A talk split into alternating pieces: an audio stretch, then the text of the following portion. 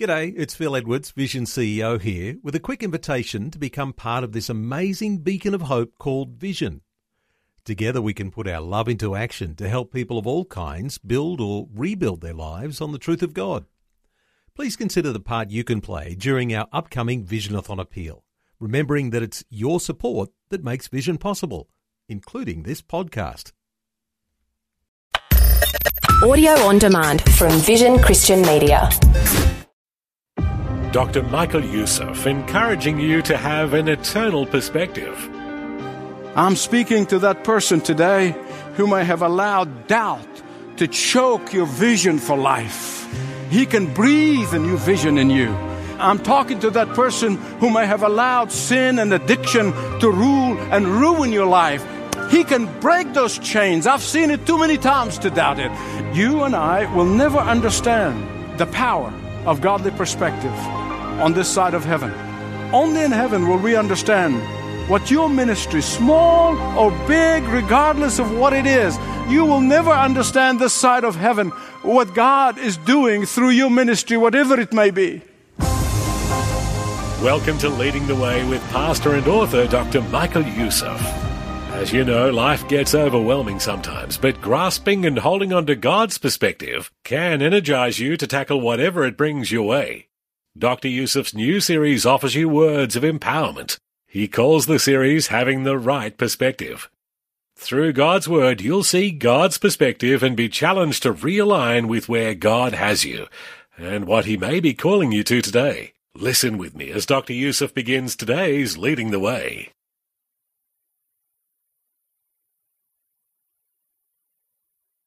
You know, they talk about hindsight 2020 but only those who have a godly perspective not only can see the past and the present, but they're able, under God's power, see the future. You say, Michael, why is that so important to have the right perspective, the godly perspective? Well, because perspective impacts your effectiveness. In fact, your perspective impacts your life, impacts all of your relationships. It impacts your focus. It impacts your spiritual walk with the Lord. It impacts everything you do. Proverbs 15, 15 said that when one is gloomy, everything seems go wrong. When he is cheerful, everything seems right. In other words, your perspective impacts your life. Your perspective impacts your effectiveness. John Stott said that the Christian chief occupational hazard particularly those in ministry, is depression and discouragement. And I personally believe that discouragement is Satan's most effective tool in his toolbox. What is that godly perspective? Listen to me carefully. What is that godly perspective? It is that ability to live above the temporary setbacks. We all have setbacks. Is being able to live above those. It is living a life that is too busy to wallow in the past. It is living a life that is too good to waste on bitterness. It is a life that is lived too high to be dragged into the mud of self-pity. It is a life of living upward and onward that not be slowed down by the cynics and by the critics. It is a living a life of expectancy and anticipation of the faithfulness of God and the promises of God. It's a living a life that is focused on what God can do and will do, not what cannot happen. Your perspective will make all the difference in the world. As I combed the pages of the scripture, I found a woman in the Bible. Her godly perspective took her from shattered dreams to great glories. Her name is Naomi. She experienced greater pain and greater setbacks than most of us, if not all of us, will ever experience in many lifetimes. Yet she tried to maintain that godly perspective in the middle of her shattered dreams. She tried to maintain the godly perspective in the middle of her bitter experiences. She sought to maintain the godly perspective in the middle of her deep disappointments. She sought to maintain the godly perspective in the midst of her bleak despair. The story of Naomi is found in the book of Ruth. Naomi and her husband and her two boys, Mahlon and Chilion. They lived in Bethlehem, the very Bethlehem where the Messiah, the Lord Jesus Christ, was born. They actually Bethlehemites. But when a famine struck that part of the world, instead of staying and trusting in the Lord, they took off and went to the Gentile land, the enemy's land, the land of Moab. And there in Moab, the two sons married two local girls, Gentile girls. Then first, Naomi lost her husband, Elimelech. Ten years later, she lost her two boys. You talk about grief and pain and sorrow.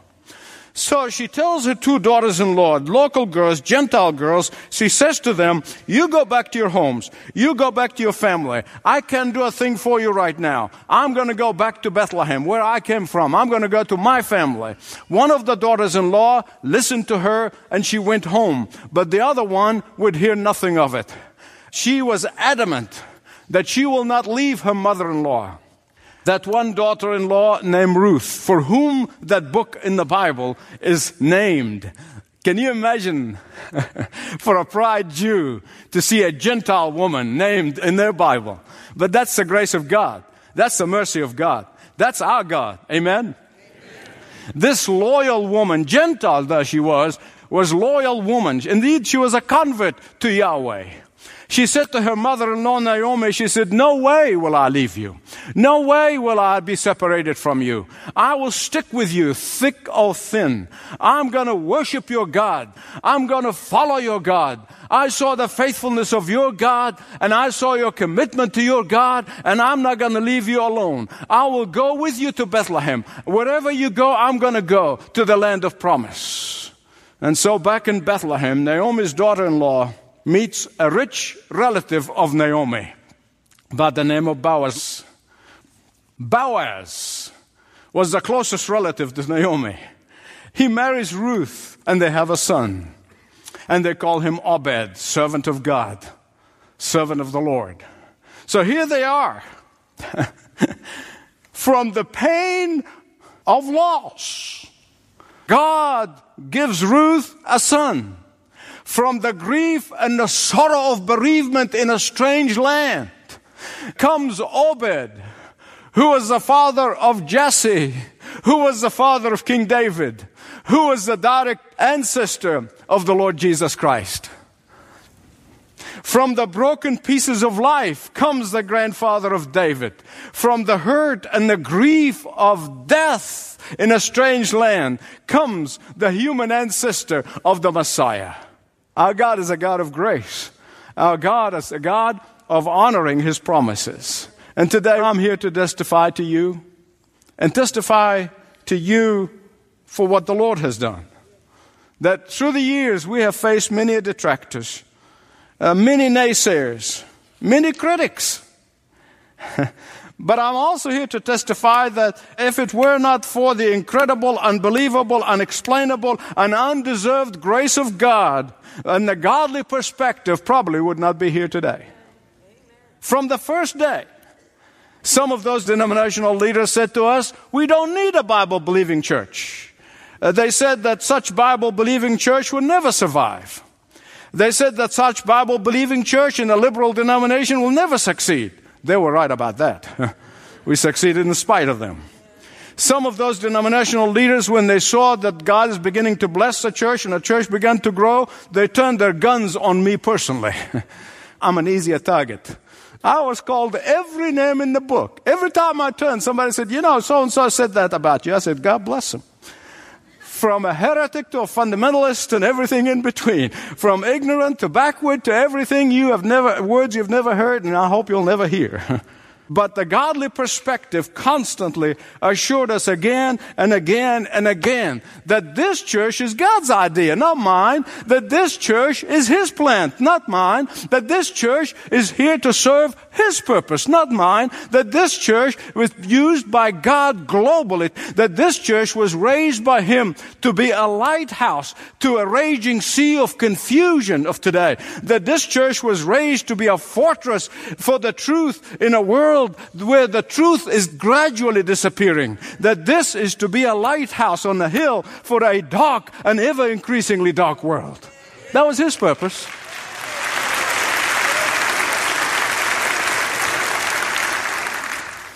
The godly perspective has always lifted me up when I get into discouragement and doubt.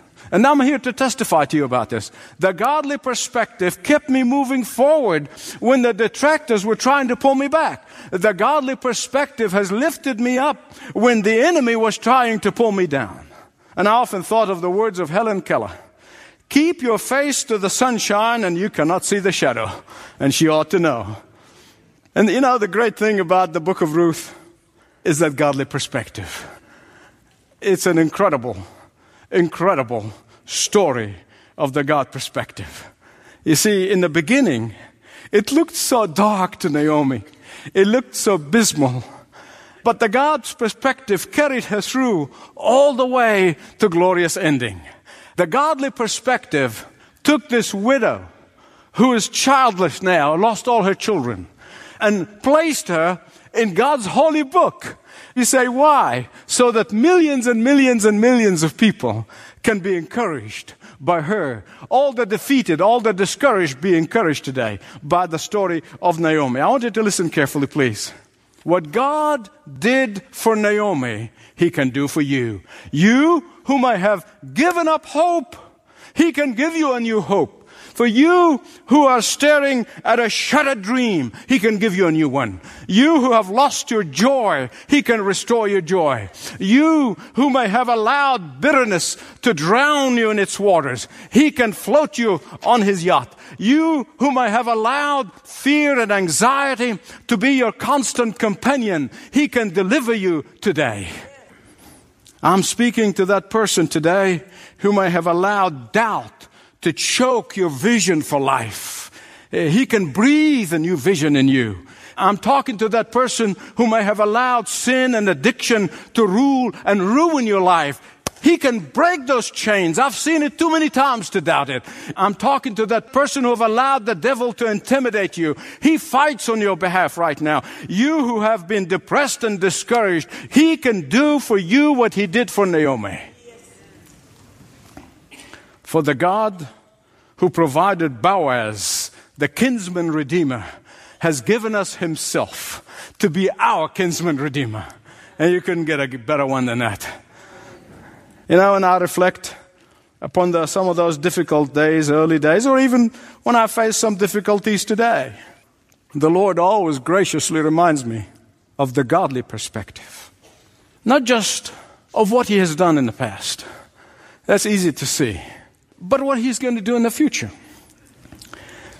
You see, when Naomi held baby Obed in her arms, although she felt blessed, she was delighted. She was so thankful. She was blessing God for replacing the years that have been eaten by the locusts.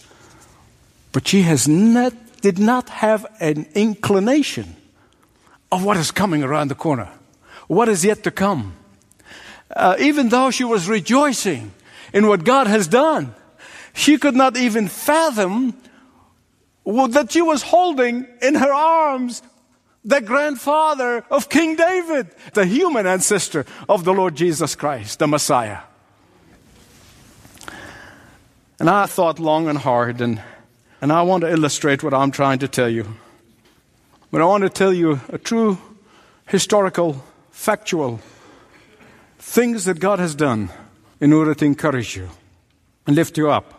And conclude by appealing to you, if you don't have already, to seek the godly perspective. Whether you are young or old, it makes no difference. Back in the 1800s, there was an ordinary Christian. No, he was not a preacher, he was not a famous evangelist, he was not even in full time ministry, but he was obedient. He was teaching a small class, Sunday school class of boys. And one day he made a decision under God that I'm going to visit every single one of those boys and I'm going to challenge one on one about their relationship and their commitment to Christ. And he made that commitment and he went about visiting every one of those boys in his class.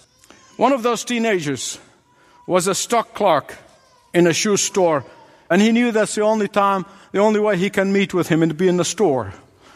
So this teacher came and stood at the door, and he almost didn't go in. But the Holy Spirit prevailed and, and took the hesitation away, and he moved in and asked for the young lad, and he found him in the stock room working in the back. After a conversation with this young man, uh, this young man prayed with him and received Christ. But that's not all. This young man began to have a vision for life, a perspective, a godly perspective on life. And he became on fire for the Lord, a teenager. And so he went to his pastor after he was converted. He said, I want to teach Sunday school. And the pastor said, I don't think that's possible. He was not discouraged. He was not deterred. He, he just kept going. He found in the streets of Chicago some wayward boys and he began to witness to them, began to lead them to Christ one by one. When he got up to 30 young boys, he went back to the pastor and he said, now can I teach Sunday school? It's my class. I'm bringing him in. and the pastor could not resist and he consented. It began a ministry that impacted the world and continues to impact the world to this day. That young man was D.L. Moody. One of the D.L. Moody's biographers said that D.L. Moody depopulated hell by at least one million souls. but if that would be the end of the story, it would be incredible, it would be wonderful. But that's not the end of the story. Moody traveled a great deal and he went to England and among the churches that he spoke in England was this stately church that was pastored by F.B. Meyer. Now, F.B. Meyer was an Oxford graduate, very cultured, and very different from the rough talking American evangelist. D.L. Moody and F.B. Meyer just didn't get along.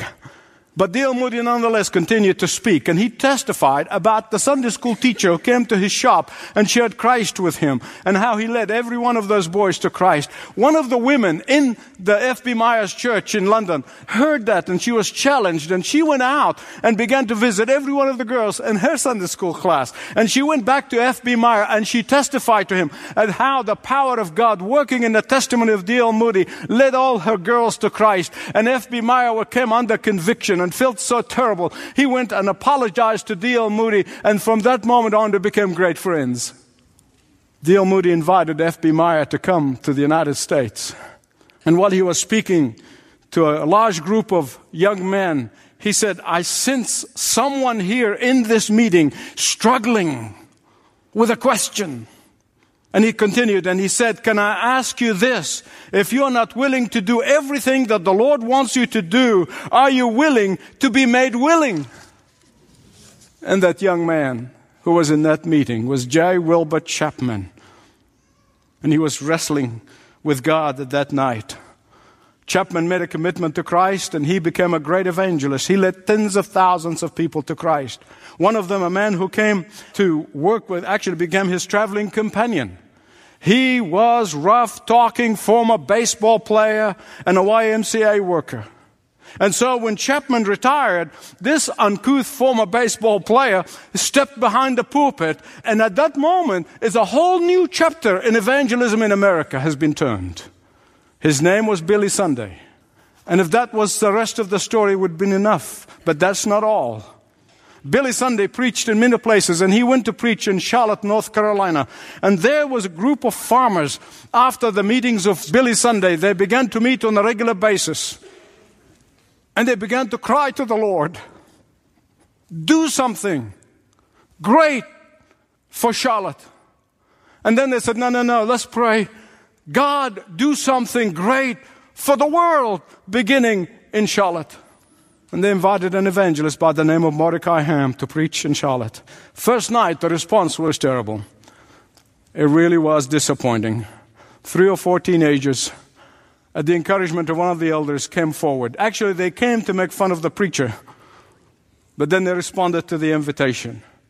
Among those boys was Billy Graham Grady Wilson and T.W. Wilson, who both became administrators of the Billy Graham Evangelistic Association, two brothers.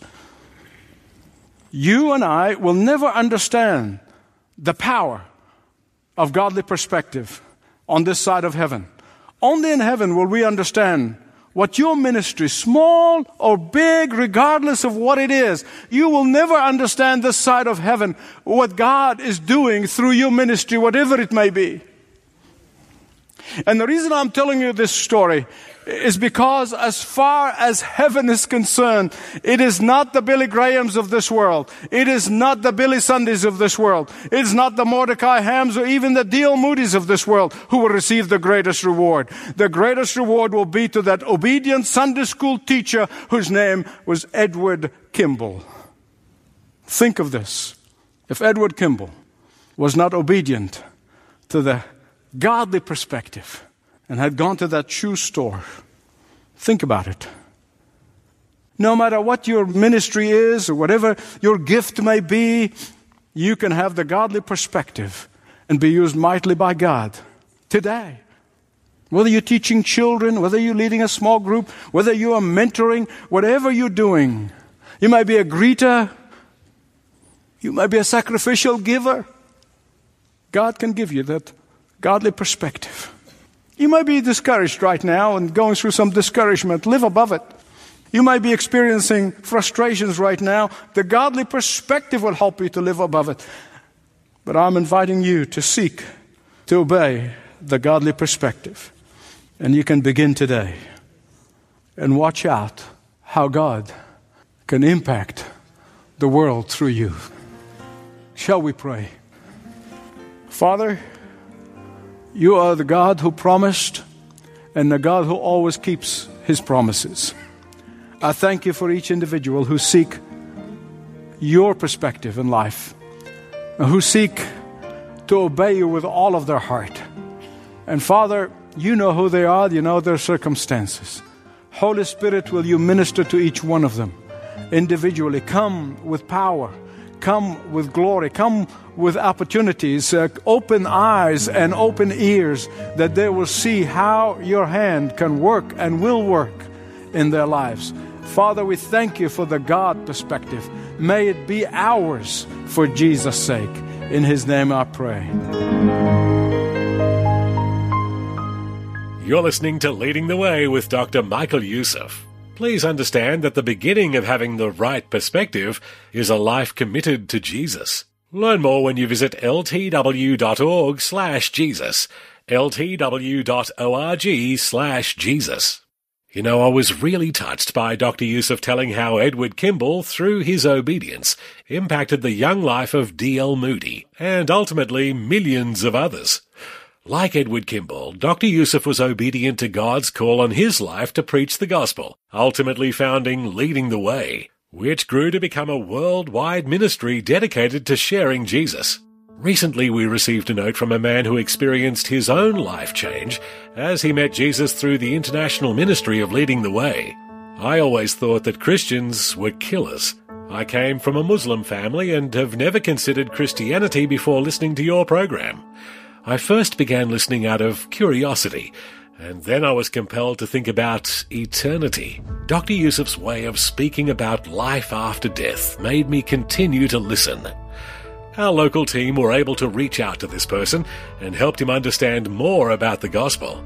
If you'd like to learn more about the global impact of leading the way, call 1300 133 589 or go online to ltw.org. Once again, 1300 133 589 and ltw.org.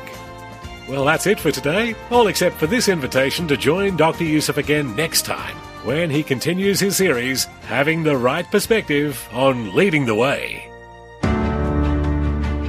The most important thing to remember is that even when the world looks out of control, it is not out of God's control.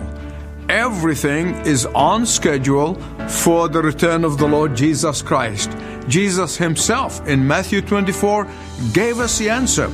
Is of course we had earthquakes and fires and all these things have always been around. But Jesus said in Matthew 24, it will be like a childbirth. You know when the labor pains start coming more frequently, you know there's time for the baby to be born. And he said that's how it's going to be. That when we see all these things happening around the world, we know that the time is getting near to the return of Christ. So get ready and be prepared. Passionately proclaiming uncompromising truth on leading the way. This program is furnished by Leading the Way with Dr. Michael Youssef. Thanks for taking time to listen to this audio on demand from Vision Christian Media. To find out more about us, go to vision.org.au.